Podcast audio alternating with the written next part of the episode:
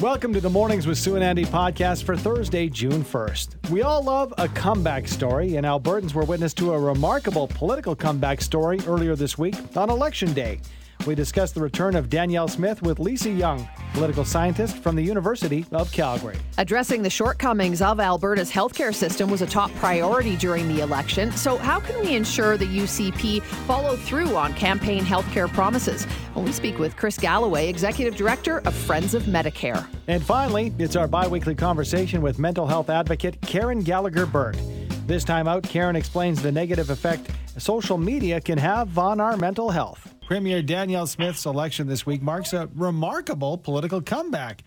Joining us to discuss the state of Alberta politics following the latest provincial election is Lisa Young, professor of political science, science at University of Calgary. Good morning to you, Lisa. Good morning. All right, let's talk about this. I, I just called it a comeback, which is interesting because we are so enthralled in this election. I never thought of it from this angle. Uh, uh what are your views on Danielle Smith's political career now finding herself uh, elected by Albertans and not just the party as uh, premier? Yeah, I think, you know, to put this in perspective, we all need to sort of mentally go back a year or a little over a year. Yeah. And if someone had told us that Danielle Smith would be the Premier of Alberta, we, we might have been a little bit skeptical. So, you know, if, if we think back to that time, she had been out of politics for several years. Um, she had taken some fairly controversial stances about COVID and, and some other issues.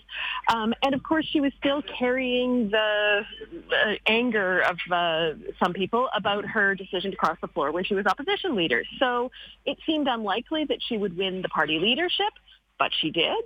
And then it seemed unlikely that she was going to win this election. If we look at the polls when she took over the party, and she won the election. So I think it's fair to call this a comeback. Yeah, 2014 and then 2022 for sure. I, I agree with you. It really is a comeback. And I, I think probably uh, there are a lot of folks who didn't think she could ever pull it off. So, you know, kudos to her for sort of rebranding herself as she moved forward through all of it. But it, can she change and reset her relationship with the federal government? Because it's been pretty controversial, a lot of the things she said. She wants to defend Alberta to the feds in Ottawa.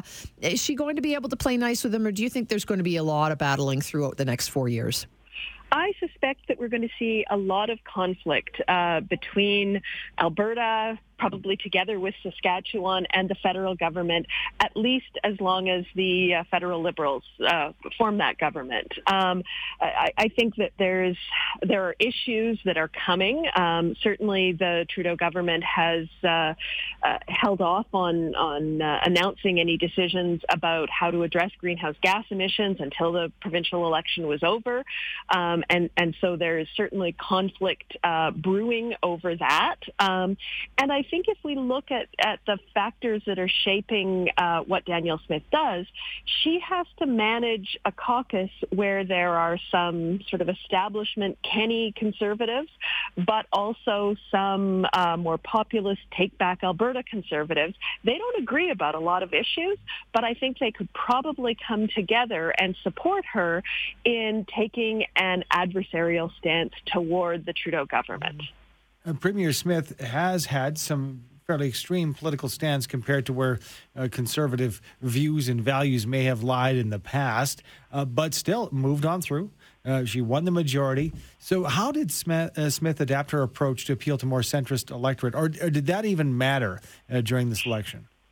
I think it probably mattered quite a lot. Um, I think one of the keys was that in her budget before the election, she reversed some of the decisions of the Kenney government, particularly around spending on health care and education. She took a different tone about this.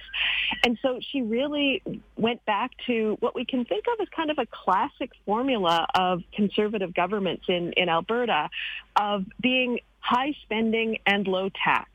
And that is a winner with a significant portion of the electorate. Of course, it's only possible as long as you are have have significant resource revenues coming in. Professor, what do you think uh, overall about uh, Danielle Smith's win? How it will affect Canadian politics as a whole? Are there lessons for other Canadian conservatives out there?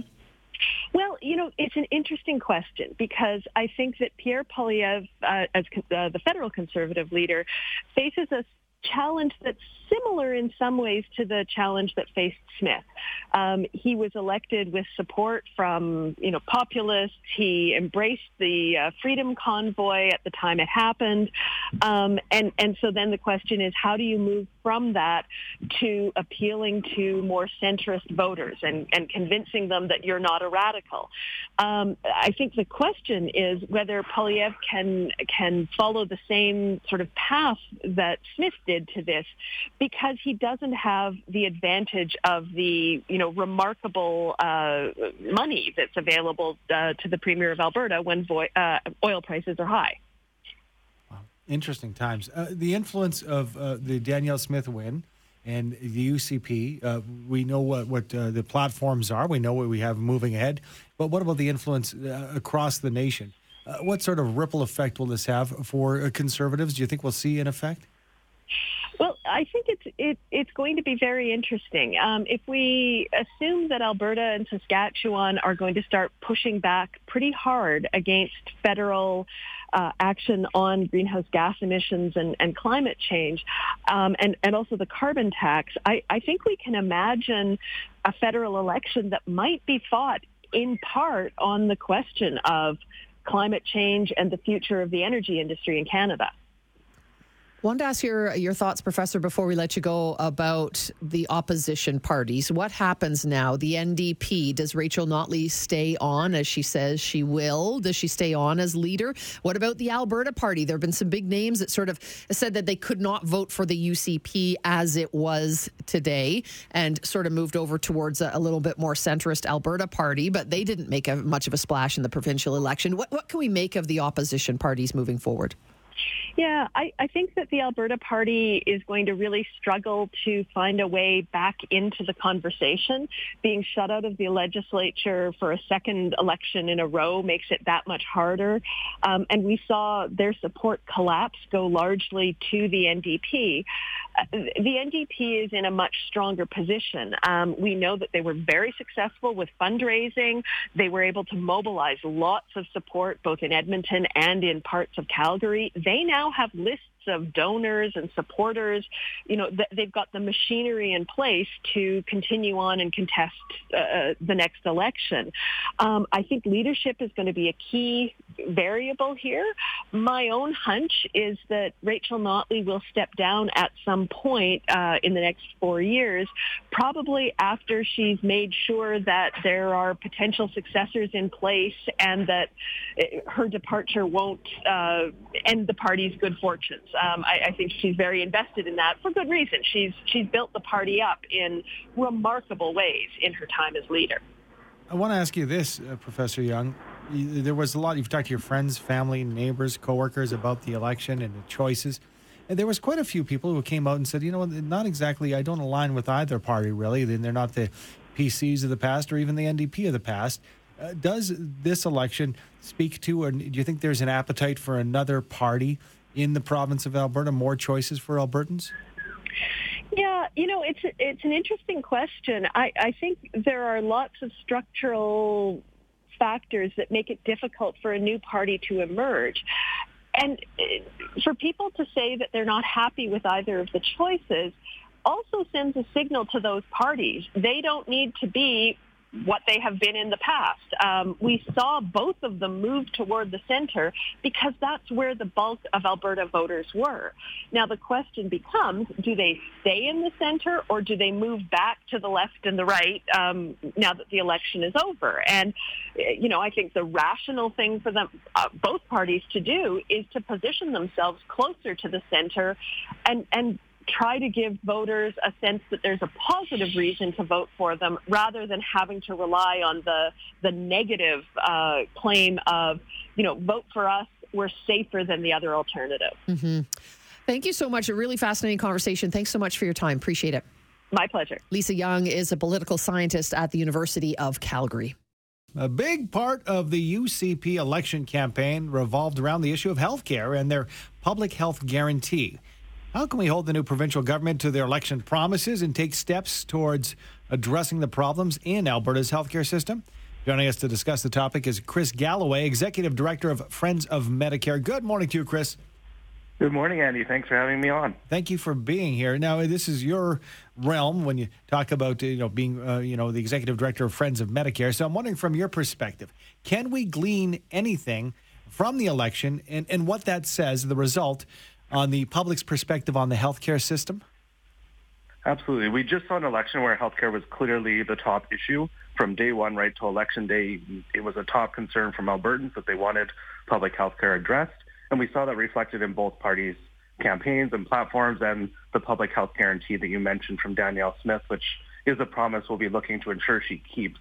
But what we also saw is our health minister was defeated, our former health minister was defeated, and actually any minister who had been involved in healthcare was defeated on election night, uh, which we think is a bit uh, damning to the record of the UCP government, but also means we'll have a brand new health minister when a new cabinet uh, is announced, and we're hopeful so that's an opportunity for the government to reflect a bit on the decisions they've made and maybe change course or change their approach uh, to be a bit more collaborative in their second term in government.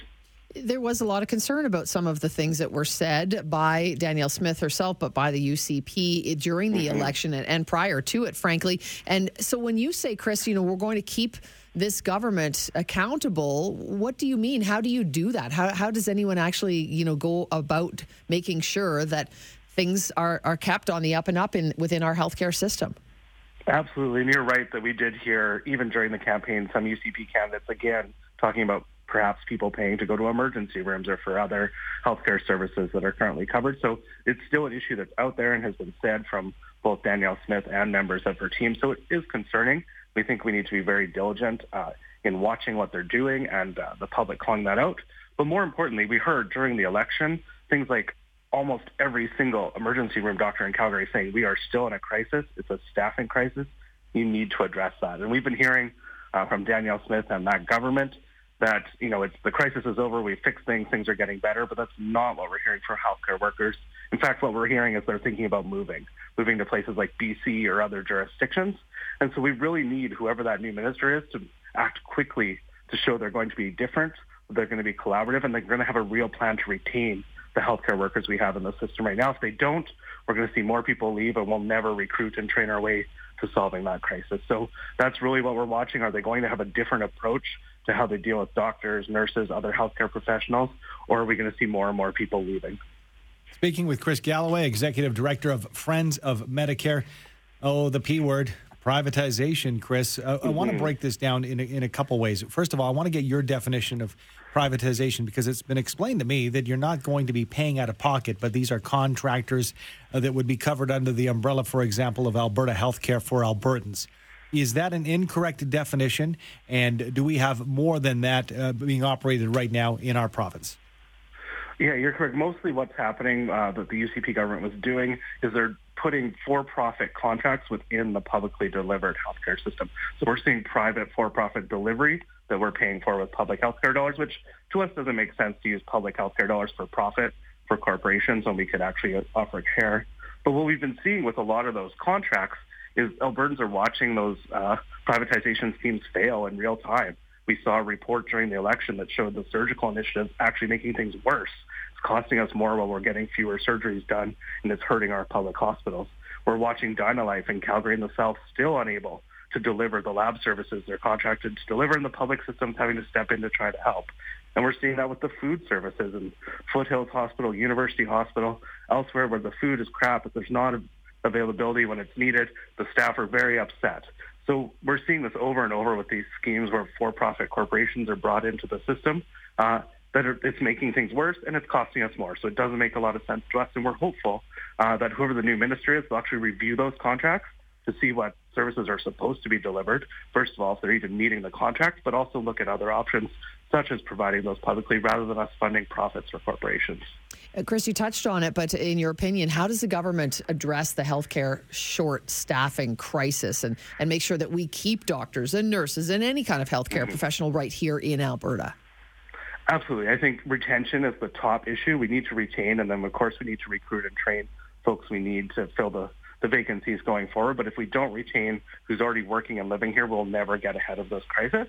Uh, and part of that's a change in tone, a change towards respect rather than attacks at the bargaining tables and the media, um, but also a collaborative approach. We've been calling for over two years for the government to create a comprehensive workforce plan for healthcare where they actually bring everyone together, bring together AHS, employers, the unions, the associations, the doctors, the post-secondary institutions, and actually map out what do we need to staff this system and how can we get there and work together to get that solution because we are in a crisis. People are moving, they are leaving, and we're falling behind. So we really need to see leadership uh, and an approach that brings people together rather than pits people against each other.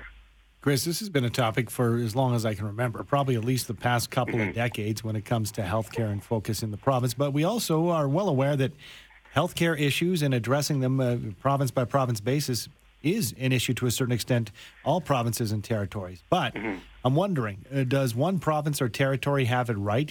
Could we be looking at one of their models to try to adapt and adopt what they do to bring it here to Alberta? Absolutely, and you're right. We have also been calling that there needs to be a national approach to looking at this because we are seeing a situation where provinces are competing against each other for workers. You've probably seen ads. Are you a nurse? Do you want to move to Nova Scotia? Here's a, an incentive to do that, right? And that, that's not going to help any of us if we're just fighting for a small pool of people between each other. But if we look to BC, they've made some substantial changes to how they're going to compensate doctors and move away from a fee-for-service model. They've also made substantive changes for nurses and other healthcare professionals that are very appealing to folks in Alberta. It's just one province over, and they can really look at jobs there and maybe not even have to live through winter, right? Uh, so we should be looking at what other provinces are doing to retain and recruit staff, and we should be having this national conversation uh, with all provinces and the federal government at the table to really, you know, stop the race to the bottom in terms of fighting for healthcare workers and really figure out how we're going to staff this system potentially a reset. We'll see how it goes, and uh, I know you'll be keeping uh, track of things. We'll, we'll, be in touch again to make sure that this UCP government is is keeping healthcare on track in the province of Alberta. Thanks for your time, Chris. Appreciate it. Absolutely. Thanks for having me on. Thank you, Chris Galloway, Executive Director of Friends of Medicare. It is our bi weekly segment aimed at making your mental health a priority, kind of trying to reset us all and keep us on the straight and narrow, perhaps. So we are checking in with our friend Karen Gallagher Burt, mental health advocate and social worker, to talk a little bit this time about about social media. And we know being on social media too much can be very, very detrimental to your mental health on the whole. But really, after this election campaign, Karen, I would suspect people are, are suffering a little bit because of all that was online during this uh, election campaign. How are you this morning, first off?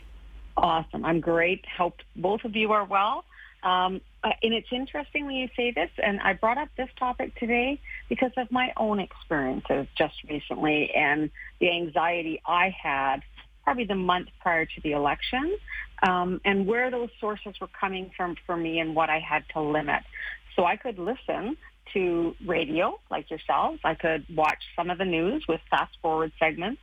But I found on the social media, I was being triggered to go down a bit more of an anxiety hole than I would be with any other form of media I was consuming. And we're finding that with folks that we talk to who are already a bit more susceptible to kind of having information come in and take it a bit more internally.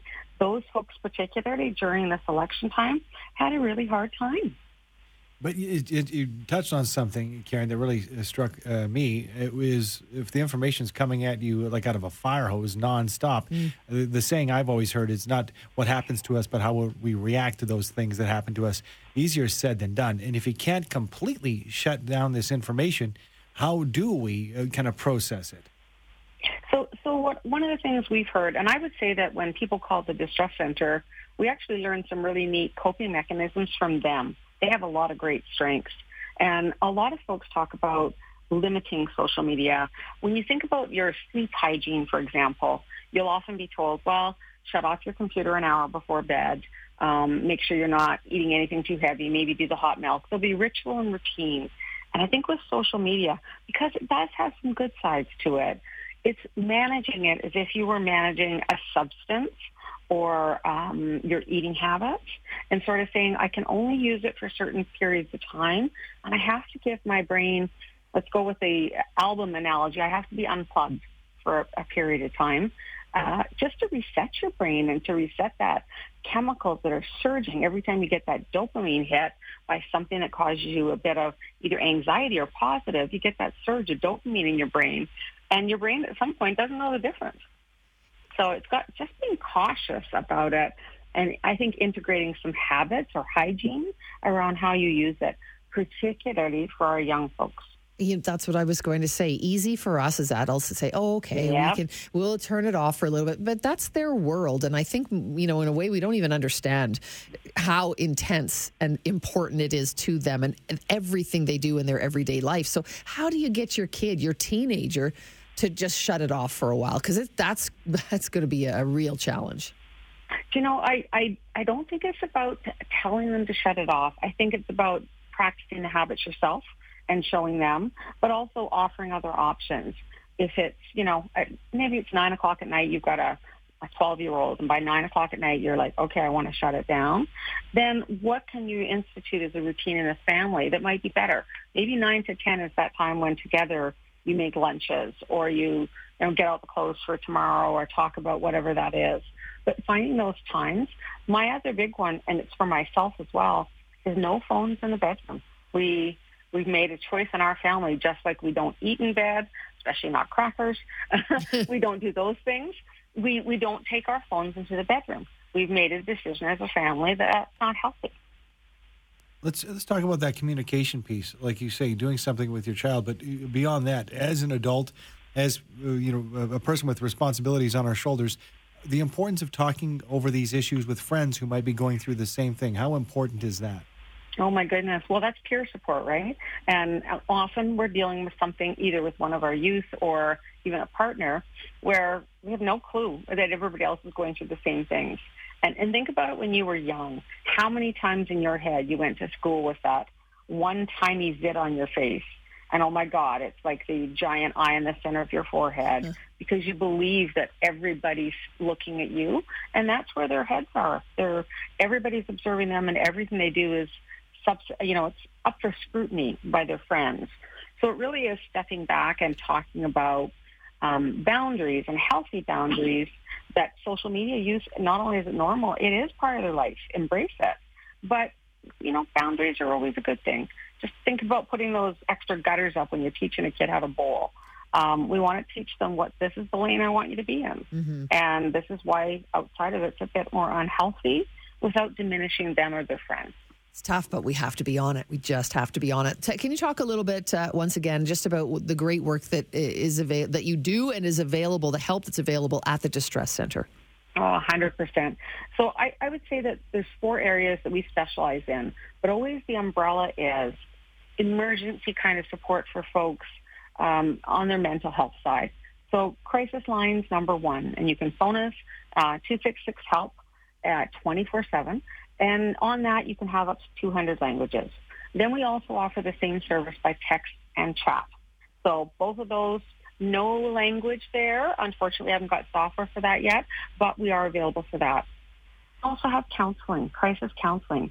If you need short-term counseling, give us a call. Ask about doing an intake. You can come in and see our counselors, and they're brilliant for free, up to six sessions for free. Uh, and then the third one I think is always important to talk about is 211. Um, it's interesting because so many people still don't know about that number. And it is your place to go when you don't know what service, you know the service you want, but you don't know the name, you don't know if it exists. Again, 211 phone, chat, text. You'll have an expert there helping you navigate what's out there and what you can find, but also offering that follow-up. And that's a, the difference when you get a human, a person versus AI. And I love AI, but not for this. Yeah. When you get a human, then they can offer a follow-up and a callback in, in a few days. Did those resources work? If they didn't, they can advocate and support you. And that's that, I think, the extra, um, the extra part of it. And, and even in the languages, our number one language we're asked to translate, translate into is Punjabi. Wow. Um, and so we also know that, you know, certain languages, we're going to get more people who are interested in checking in, yeah.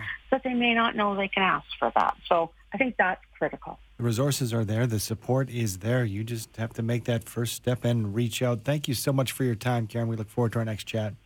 Awesome. I hope I can get there in person. Maybe my time management will be better. Sue, Sue, Sue's going to bring donuts if she knows you're coming. So just okay, you got to bake, bake me. Yeah, absolutely. Okay, sounds good. Have Thank a you. wonderful day. You too. It's Karen Gallagher Burt, mental health advocate and social worker working from the Distress Center.